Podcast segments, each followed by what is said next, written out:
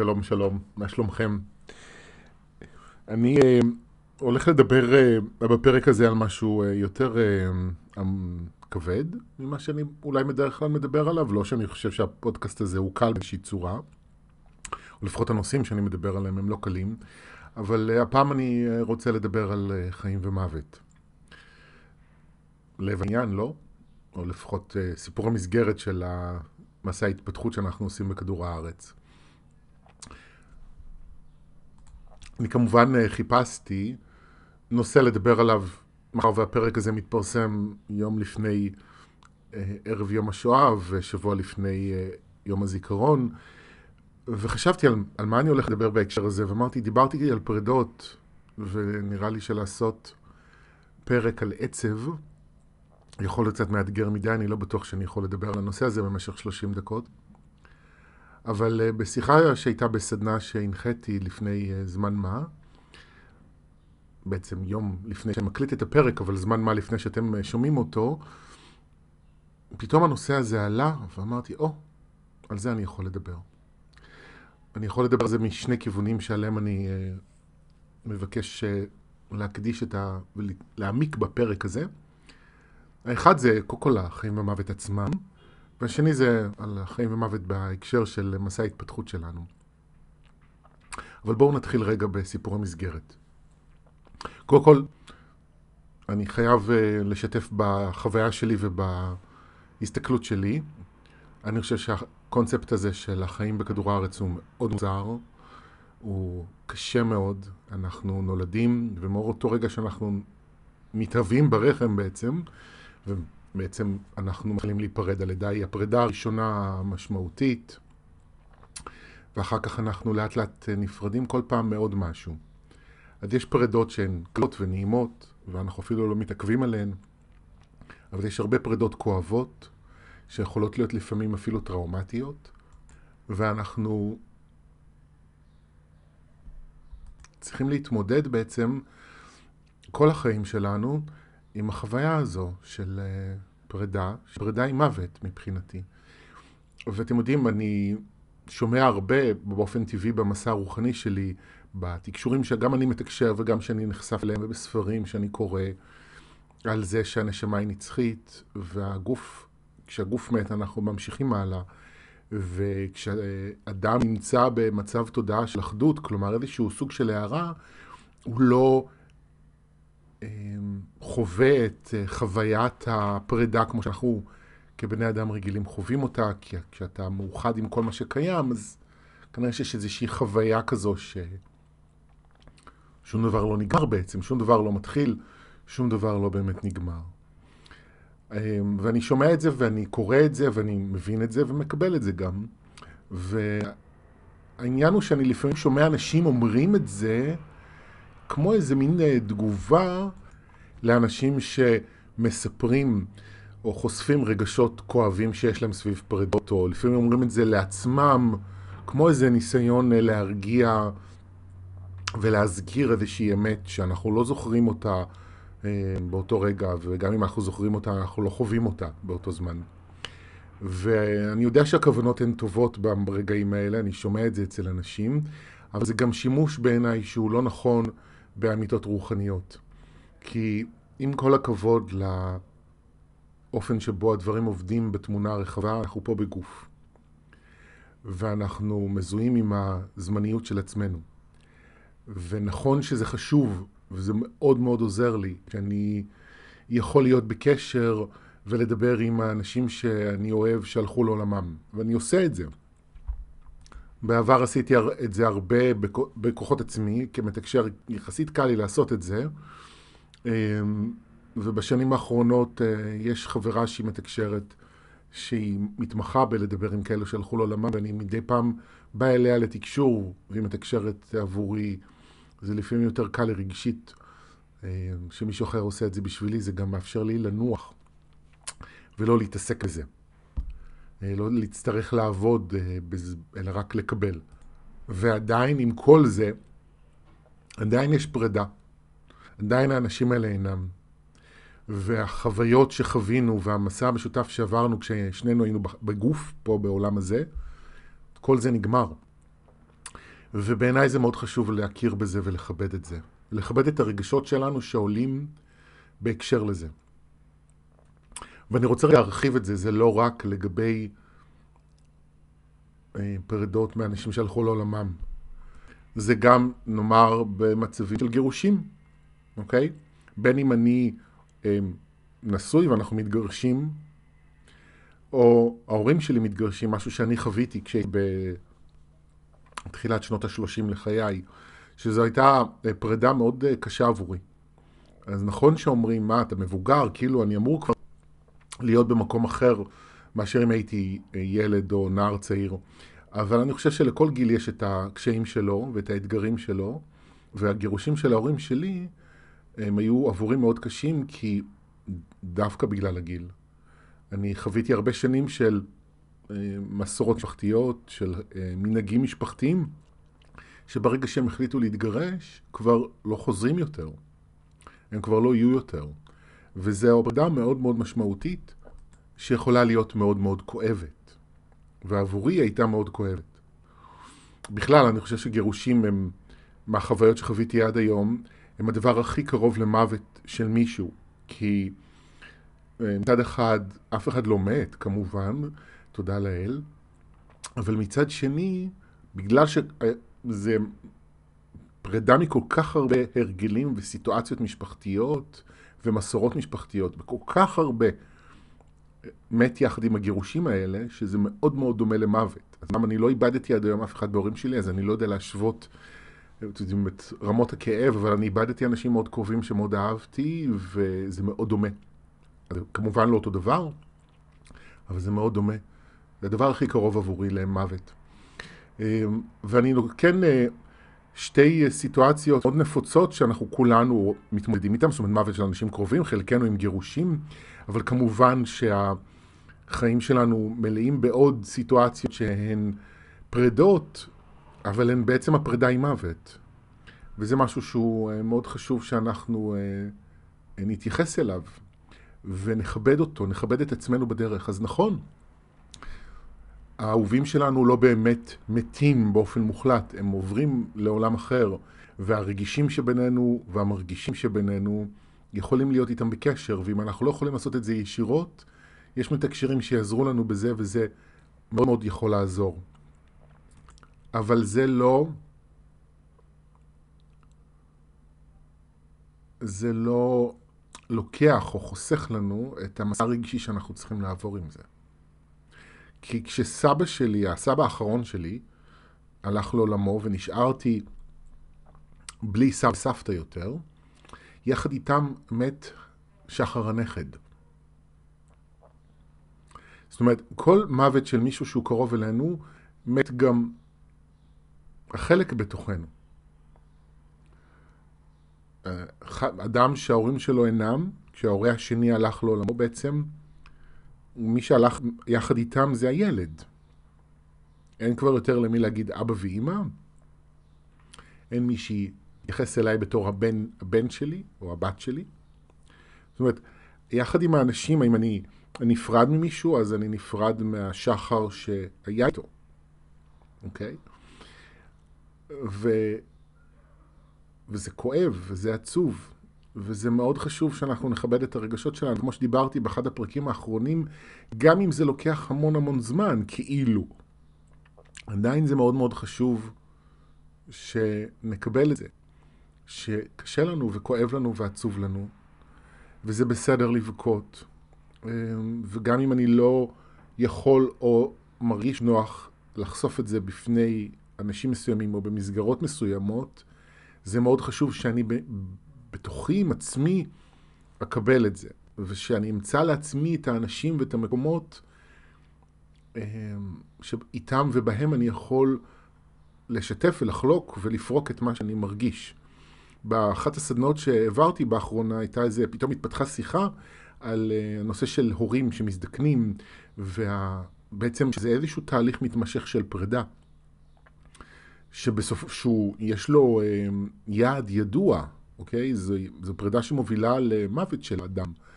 ו, וזה תהליכים שלפעמים, ואני לא מדבר על כאלה כמובן שהלכו לעולמם ברגע, אבל לפעמים זה יכול לקחת שבועות, לפעמים זה יכול לקחת הרבה שנים התהליך פרידה הזה. אבל הוא תהליך פרידה, ובתהליך פרידה הזה משהו לאט לאט מת.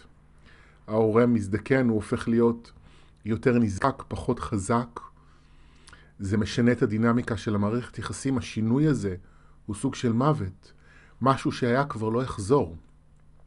כשמעל וברקע מרחפת ההבנה שזה רק יהיה יותר ויותר, או פחות ופחות, תלוי איך מנסחים את זה, עד שאנחנו מגיעים לפרידה הסופית, כל עוד אנחנו בגוף.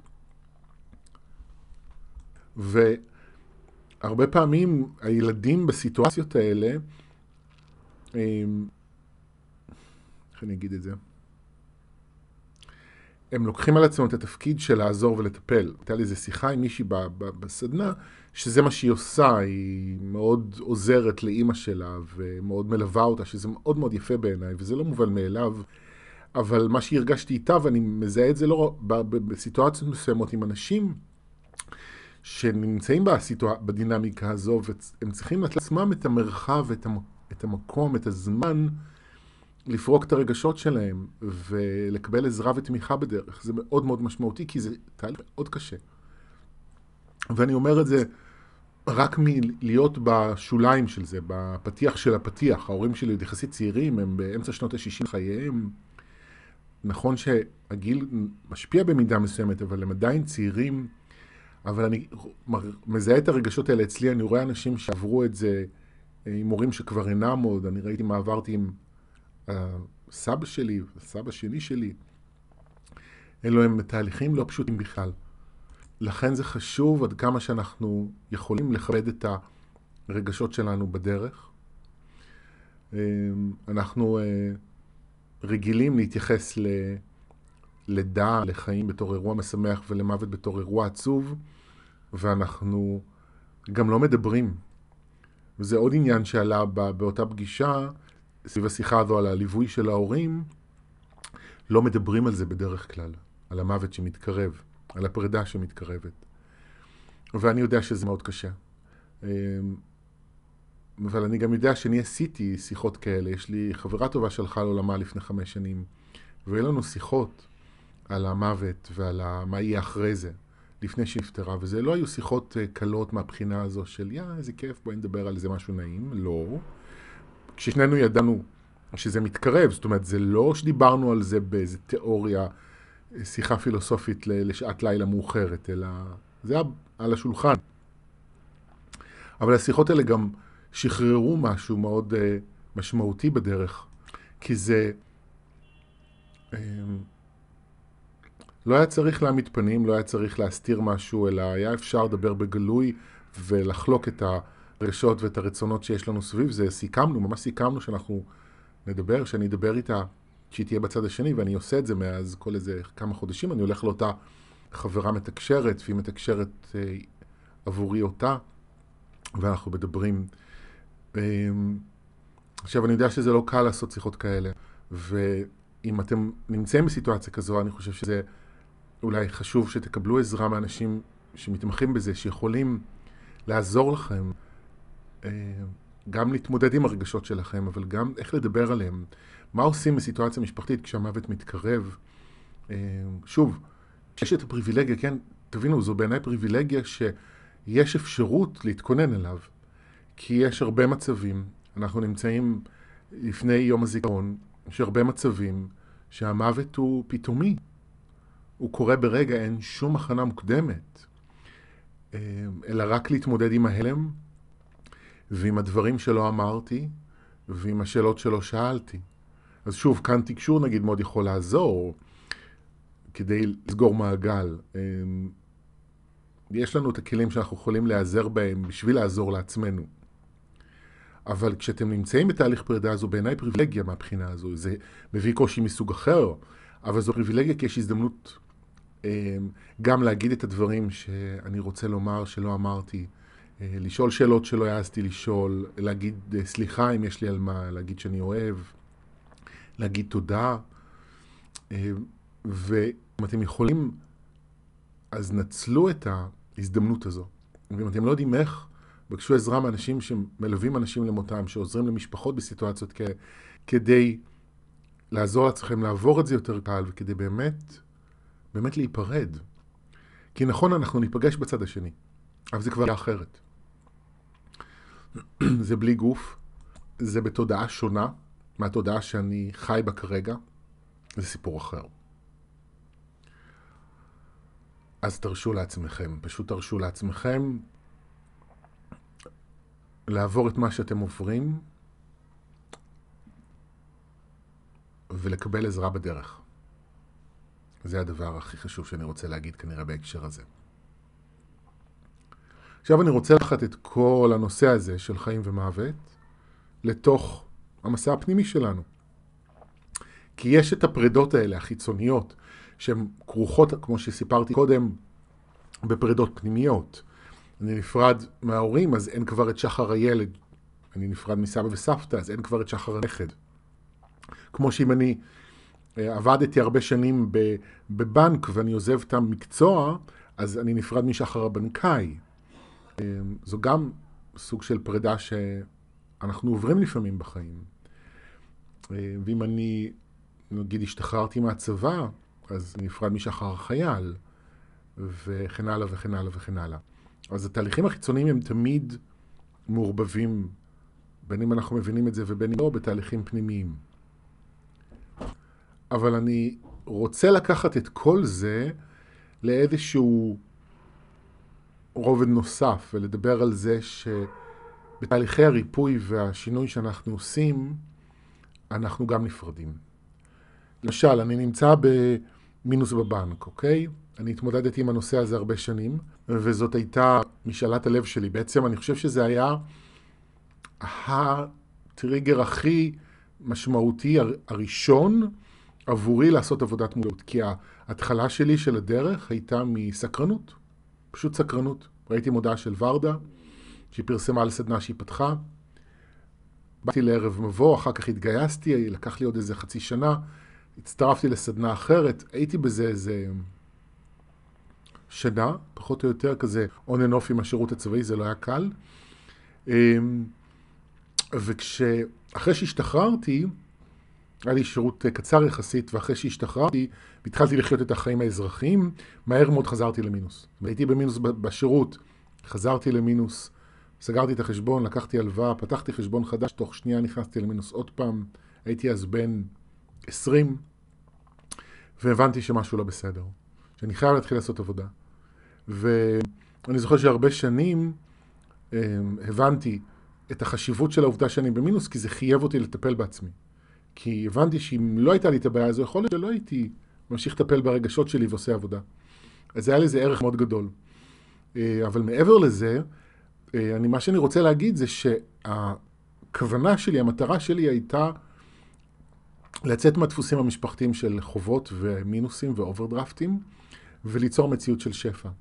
ואני כמובן נותן את הדוגמה הזו, כי היא דוגמה אה, שהרבה אנשים יכולים להזדהות איתה ומתמודדים איתה בעצמם. אז זו הייתה הכוונה שלי, אבל השינוי לא היה קל, והוא היה ממושך, הוא לקח לי כמה וכמה שנים. ואני רוצה להסביר למה. עכשיו, הסיבה הראשונה והעיקרית היא ששינוי של דפוסים הוא שינוי, קודם כל הוא שינוי ממושך. זה שינוי של uh, uh, רגשות, של אמונות, והקצב השינוי וההחלמה הרגשי שלנו הוא יותר איטי מהקצב של השינוי המנטלי. בראש אנחנו מבינים מהר ברגע שאנחנו מבינים לאט. אז זה תמיד ממושך. ועד כמה ש... ככל שהנושא יותר סבוך עבורי, והוא קשור ביותר uh, זיכרונות ואישויים רגשיים, כך הריפוי שלו יכול לקחת יותר זמן. אבל העניין הוא שבשביל לצאת מהחובות, זה בעצם להכיר את עצמי בצורה חדשה. זה המשמעות של זה, של לצאת מהחובות. אני לומד להכיר אותי אחרת. אני בעצם נפרד מהשחר שהוא חי במינוס. עכשיו נכון, זה על פניו מגניב, לא? הרי כולנו רוצים את זה בדיוק, אנחנו רוצים כבר את הרווחה הזו, כי ביני אמו, לא? אבל, אבל זה מאותה סיבה בדיוק זה גם לא פשוט, כי אני רגיל לזה, כי אני מכיר את עצמי ככזה, כי אני מכיר את עצמי בגבולות שהמצב הכלכלי שלי שם אותי בתוכם. אבל מה קורה כשאין לי את הגבול הזה? אני פתאום צריך להכיר את עצמי אחרת. כי כשאין לי כסף, אני אומר לא להרבה דברים, הרבה רצונות, הרבה צרכים. אבל מה קורה כשיש כסף? ופתאום יש לי יותר אחריות, יש לי אפשרות לממש את עצמי יותר, ואני צריך לבחור. עכשיו, אם לא נהייתי מיליארדר ואני יכול לעשות הכל, אני צריך לבחור. יש דברים שאני עדיין לא אוכל לעשות, אבל אני יכול לעשות יותר. אז מה אני רוצה? אני רוצה לחסוך כסף, אני רוצה להוציא כסף. אם אני רוצה להוציא כסף, על מה אני רוצה להוציא את הכסף? ולמה אני רוצה להוציא על זה את הכסף? זה פתאום להכיר צדדים בתוך עצמי שאני לא מכיר. וזה להתחבר לשחר חדש. וזה להיפרד משחר ישן. והפרידה הזו היא מוות. ונכון שאנחנו מאוד רוצים את זה, אבל צריך להבין, אנחנו רוצים את זה בראש. אבל ברגע שאנחנו מבקשים בעצם לעבור לחוויה חדשה, זה כמו במובן מסוים, עבור הרבה אנשים, זה כמו לעבור למדינה אחרת, שאני לא מכיר בה את השפה, ואני לא מכיר בה את ההרגלים, ואני צריך להסתגל אליה. זה לא פשוט. ואני אומר לכם את זה כדי, בתקווה שעבור מי שזה כמובן רלוונטי לו, שזה יעורר בכם יותר אה, הבנה וחמלה כלפי עצמכם. כי אני פוגש הרבה פעמים כעס אצל אנשים, כעס שאומר, למה אני כזה? שוב פעם אני כזה? למה אני לא מצליח לצאת מזה? אבל זאת אחת הסיבות העיקריות שבגללן אנחנו לא מצליחים לצאת מזה. כי הזה, שאנחנו רוצים כל כך לצאת ממנו, הוא מרגיש לנו כמו בית.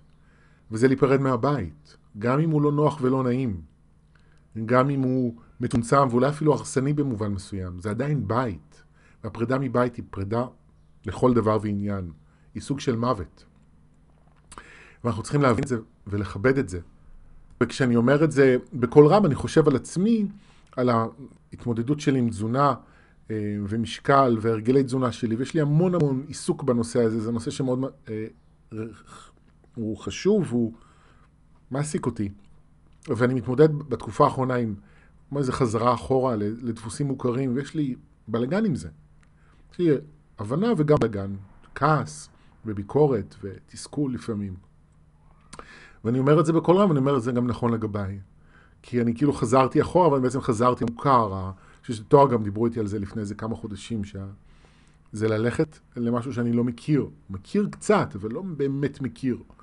והייתי במקום אחר, אה, יותר הרמוני עם התזונה שלי, אבל זו הרגשה יותר זרה עבורי, וזו פרידה קשה. היא ממושכת לפעמים, היא יכולה לקחת הרבה זמן. היא מחייבת אותנו לסבלנות ועדינות. אה, תדמיינו אדם שהוא חולה, אוקיי? והוא ידוע שהוא עומד למות, וזה לוקח זמן, והפרידה היא קשה, היא כואבת פיזית, רגשית. אנחנו לא נבוא בדרך כלל לאנשים כאלה ונכעס עליהם, נבקר אותם ונצעק עליהם. למה אתה לא מת כבר? ותלך וכאלה. וגם אם לפעמים אנחנו כועסים, אנחנו בדרך כלל לא נעשה את זה בפני אותם האנשים, אנחנו נוציא את הכעס במקום אחר. יש איזושהי רגישות שבדרך כלל אנחנו פועלים מתוכה בתוך סיטואציות כאלה עם אנשים אחרים. גם הרבה פעמים נפגין את הרגישות והעדינות הזו כלפי שינויים שאנשים רוצים לעשות בתוך עצמם, ולעובדה שקשה להם ליישם וליצור את השינוי. אבל אנחנו ממעטים להביא את הרגישות והעדינות הזו לפרידות שאנחנו רוצים ליצור עבור עצמנו. וכל חדש שאנחנו מבקשים ללכת אליו הוא פרידה. כל חדש הוא סוג של מוות. וצריך את הזמן גם להתאבל על זה. אתם יודעים, לפעמים אני זוכר את זה גם מעצמי, אין לי כרגע איזה דוגמה קונקרטית, ואני גם פוגש את זה אצל אנשים שמגשימים חלום, בייחוד כזה שהם חלמו עליו הרבה זמן, והם לא שמחים. והם יכולים להיות עצובים מאוד לפעמים, ואנשים חושבים שמשהו בסדר אצלם. אבל זה נראה לי מאוד הגיוני, כי אם אני חולם על משהו המון המון זמן ואני מגשים אותו, אני צריך להיפרד ממי שהייתי. וגם אם נורא רציתי את זה, זה לא משנה את העובדה שאני עדיין בפרידה. זה לא משנה את העובדה שעדיין חלק ממני מת. אני חושב על, על הרווקות שלי, אני הייתי רווק עד גיל 30, למת כמה חודשים באמצע שנות ה-20 שלי. והיום אני בן 43, אני במערכת יחסים כבר 13 שנה, והמעבר הזה מהרווקות לזוגיות היה מעבר שהוא היה כרוך ב, במוות מסוים. שחר הרווק כבר איננו. עכשיו נכון, יכולות להיות נסיבות מצערות שבגללן אני אחזור להיות רווק ביום מן הימים, אבל גם אם וכאשר זה יקרה, זה לא יהיה דומה לרווק שהייתי, זה יהיה בגיל אחר, במצב תודעה אחר, במצב אחר בחיים, בתקופה אחרת. היום כולם בעולם ההומואים עם אפליקציות היכרות של גריינדר וכל מיני כאלה. לא היו דברים כאלה לפני 13 שנה. היה אתר היכרויות באינטרנט, אטרף, אבל אפליקציות, דברים כאלה. אני בכלל לא מכיר אה, הרבה ממה שנגיד קורה היום, שלפעמים אני קורא עליו בכתבות. אין לי מושג על איך העולם הזה עובד. אם הייתי צריך להיות היום רווק, זה חוויית רווקות אחרת ממה שהייתה לי בזמנו. זאת אומרת, אז גם אם יש איזשהו סצנריו שיום אחד אני עלול לחזור למצוא את עצמי לבד, זה לא יהיה דומה ללבד שהייתי בו. זאת אומרת, השחר הרווק, שהיה רווק אז, בשנות ה-20 לחיי, השחר הזה כבר לא יחזור יותר. אז זו פרידה, זה מוות לכל דבר ועניין, ולכן אנחנו הרבה פעמים עצובים. אני זוכר שכשיצאתי מהחובות שלי, אי שם בגיל 27 פחות או יותר, המעבר הזה מהמינוסים לאפס, אחר כך לפלוס, היה מבעית. זה הוציא ממני כאלה התקפי חרדה במשך איזו תקופה. הייתי כל כך רגיל להיות מכוות, שפתאום להיפתח ולהתרחב, ולהוריד מהראש את הדאגות שהייתי רגיל לחיות בהן, ואת הלחץ שחייתי בו. ופתאום להתרווח, זה נשמע מדהים, נכון? אבל זה מסובך רגשית, וזו ממש פרידה שיכולה להיות מאוד מאתגרת. אז אני לא אומר את זה כדי לרפות את ידיכם כמובן, כן? אני לא אומר שזה לא אפשרי, להפך, אני מספר סיפורים שממחישים שזה אפשרי, אני יצא מחובות הם מאוד מסובכים וגם מרווקות ארוכה מאוד. זה אפשרי. אבל צריך גם לכבד את הקצב וגם את הרגשות שאנחנו עוברים בדרך, כי זה לא, וואי, איזה יופי, האביר בא, הוא הציל אותי, ועכשיו אנחנו happily ever after רוכבים להשקיע. לא, ממש לא. ממש לא. יש כל מיני רגשות בדרך. אנחנו צריכים להיפרד, אנחנו צריכים לכבד את זה. אמ, ובכלל, עכשיו אני מדבר על מוות שכרוך בהגשמה של מציאות בחוץ, אבל זה גם ב... ברגשות שלנו, כשאני הולך עם רגש עד הסוף, כשאני הולך עם דפוס עד הסוף, יש את רגע האלכימיה, שהרגש משתנה, שהרגש אה, נפרד ממני, ומשהו מת בפנים ונולד מחדש. אה, השחר המסוים הזה עובר התמרה, זה גם סוג של מוות, זה מוות קטן, אבל הוא גם סוג של מוות. ולכן גם שינויים תודעתיים יכולים להיות מורכבים לפעמים. קיצור, אנחנו, מה שאני רוצה להגיד כל הזמן, בעצם כל הזמן, כל החיים שלנו, מתמודדים עם מוות ולידה מחדש. אנחנו צריכים כל הזמן למות ולהיוולד מחדש. ואני יודע שיש אה, אה, דרכים רוחניות שמבוססות על תרגול מדיטטיבי, תודעתי, של מוות ולידה מחדש, כחלק מהכנה גם למוות הפיזי והאפשרות שהוא מביא איתו להיפרד ממסע גלגולים ולחזור אל המוחלט, אל הנצחי. אני לא יודע מה יקרה כשאני אתקרב למותי, אני לא יודע אם זה יהיה בהפתעה או איזשהו תהליך, אבל אני מקווה שהעובדה שאני לומד להיפרד ולהתחבר מחדש במהלך החיים באופן מודע, תעזור לזה. אבל אני כן יכול להגיד כבר עכשיו שזה עוזר לחיים שלי היום. זה מאפשר לי להיות יותר גמיש, יותר נגיש. ויותר עדין גם כלפי עצמי וגם כלפי אנשים, כי ההבנה הזו וההסכמה, אה, גם, גם אם היא קשה ליישום, אבל ההסכמה למות, להיוולד מחדש, למות, להיוולד מחדש. זהו, אלה הדברים שלי, אני מקווה שיש בזה טעם ושזה עזר למי מכם, אה, ושיהיו ימים קלים, ואם אתם עצובים וכואבים, אז תכבדו את זה, לא משנה אם זה הגיוני או לא הגיוני. מה שחשוב זה שאנחנו נלך עם עצמנו ונהיה מי שאנחנו. זהו, תודה שהאזנתם, ואנחנו ניפגש בפרק הבא. ביי ביי.